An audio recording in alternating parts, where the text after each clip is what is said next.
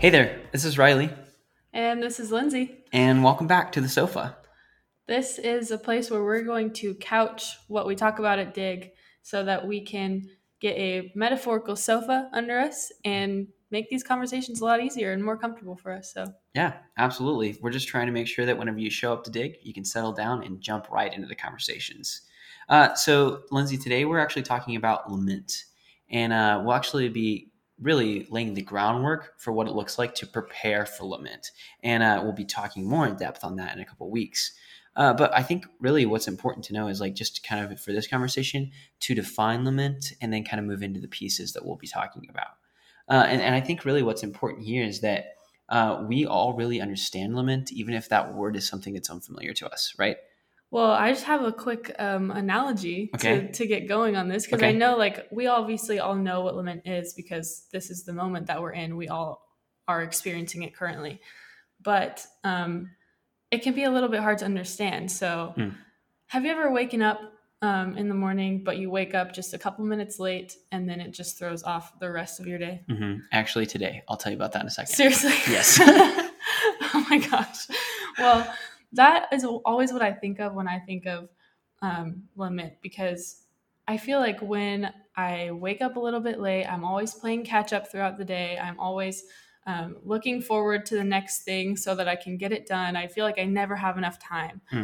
And how that relates to lament is kind of when I'm not centered, when I haven't taken the time to make myself in a good place, and then I try to lament something, it kind of just is me playing catch up to the rest of my feelings. When I'm not centered, I'm playing defense and I get overwhelmed. And then when you get to class, once you've woken up late and you like get to class and you're like, finally, I'm here, and you can't even learn anything because you're just focused on the rest of your day. Wow. So yeah. If you want to be in a space where you can lament and you can begin to relearn things, I think you've got to center yourself first. I think that's really important. Yeah, absolutely. I think like the word centered is like what I lacked this morning. And it was like so evident. And I went throughout the day today, like really having to be like, wow, I am so not centered because I just started behind. So I think that's a perfect analogy. Yeah. And like, even when you do like finally feel like you catch up, there is sometimes a moment in the day, even when you wake up late, where you're like, okay, like I'm doing fine today. You get to class and you're just sitting and you're trying to learn, but you realize like you're only focused on how you have to be there. Right. But when you really should be focused on like, wow, like this is a gift that I get to come and I get to learn. And I think we can look at lament in that way too. Like we always just focus, if we're not centered, we focus on like the bad things and how bad it feels, which is okay sometimes. Yeah. But I think reframing that and seeing that how it is a gift and how it can help us through these situations in life is really a really necessary thing. Absolutely.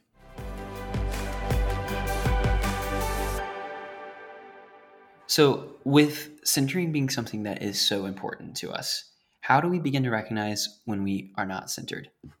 Well, I think that can show up in a variety of ways. Maybe not all at once, but sometimes it could be all at once, and that would just be a nightmare, wouldn't it? That would be awful. I think one way that shows up for me is just I as a person just have a lot of trouble making decisions. Sure. I don't really love it. Sure. That Enneagram 9. Yes, that's me. But I feel like when I'm not centered, it's just 10,000 times harder because I kind of make decisions too quickly. And I think that because like when I'm prioritizing the right things, it is hard for me to make decisions. And I know that about myself. So when I'm not centered, I just kind of just jump into things without really thinking about it firsthand. And that is not usually good for me. Like I'll think about the thing that is the most important or that feels the most pressing. Right.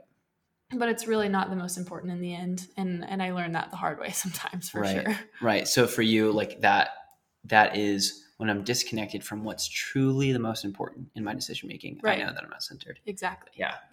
Yeah. I think one of the ways I also know that I'm not centered is whenever I'm feeling very vulnerable to the world. And often we talk about vulnerability as this like great thing of like, we prize it. We want to be vulnerable with one another. Yeah. But sometimes feeling like you're just like in the world in a vulnerable place of like not being safe.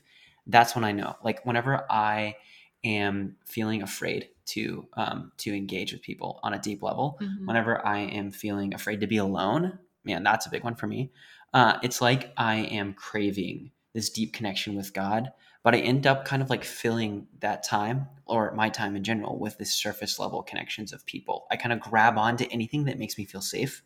And that's whenever I'm doing that, I know that I'm not centered. Right. Because you're settling for those things instead of the actual thing that you want. Absolutely.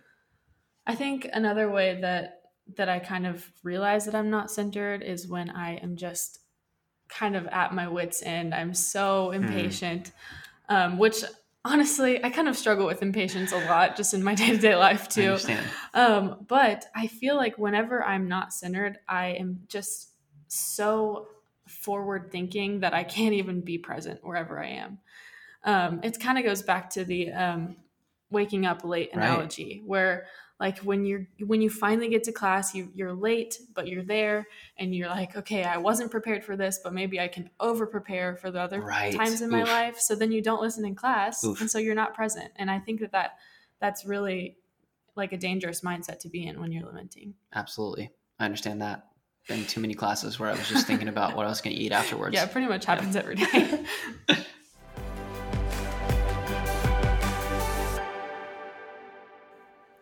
Yeah, so I think that since we've talked so much about what it looks like to not be centered, I think obviously the more important part mm-hmm. for us to figure out and how to live on a daily basis is how do we live when we are centered? How do we live right. out of a place of deep connection with the Lord? And how does that look for us? Right. Yeah. I think maybe we've actually begun with the first step. Okay. And I want to bring us a little bit of Harry Potter world, you know? Okay. So you know how in Harry Potter, he is the only one who is able to name and call out that Voldemort is the enemy, yeah. right? And that allows yeah. him to actually in the end defeat him because he's able to face what he's afraid of, right? Because it's this thing where okay. like the evil in the world, if it's something that's unnamed, it becomes intangible and it's everywhere and it's nowhere at once and you don't know what to do. So maybe the first step is actually naming what it is that we're facing off against. Yeah, absolutely. Right. So I think with this, it's like we are able to say like, hey, these are the ways that I know I'm not centered, right? And then maybe even name the specific ways that we're distracted. Yeah, I can really get behind a Harry Potter analogy. Hey, thanks. It's kind of making me want to name it right now. Yeah? Well, what is it for you? It's my homework. Yeah? And I know that sounds so crazy, but whenever I'm out, I'm living out of a place where I am not even remotely centered. I just dive headfirst into my homework because, you know, there's always more that can be done. Right. There's always something that you can work on. Yeah. And for me, I guess it's kind of my way to just like justify my escape a little bit. Yep. So that's what it is for me. And let me tell you, when I realize that I'm doing that, I've got to make a change because yeah. it's about to go downhill from there. Yeah, I get that. Yeah, I think that's super powerful, though, that you're able to say it exactly like the way that you're most tempted, right, to move away yeah. from being centered. Absolutely. And I also want to remember right now that Jesus is the one who says to us, come to me, all you who are weary and burdened, and I will give you rest, right? Yeah. And there's this call throughout the Bible of being still, of quieting your soul. And I think we should talk about that like as a group tonight, and through some of the questions and I will statements, yeah. we can get into that a little bit more. Definitely. But I think like, you know, in the middle of your homework session next time, Lindsay, just remember Jesus is saying to you, come to me. You're looking a little bit burdened. That'll change a lot. I think it will.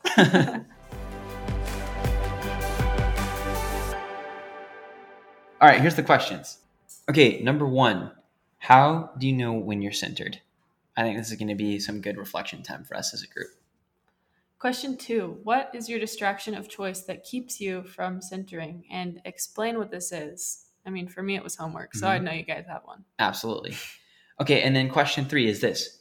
How do you approach hard conversations and topics when you are centered versus when you are not? I think this is going to be a good time to like really identify those things that let us know when we're not centered. Absolutely. There it is. Well, Highland, we hope that you can become centered as a group this week, and we look forward to these conversations. Yeah. Lindsay, thanks for being on the podcast. Of course. Thanks for having me. Yeah. See you guys this week. Bye.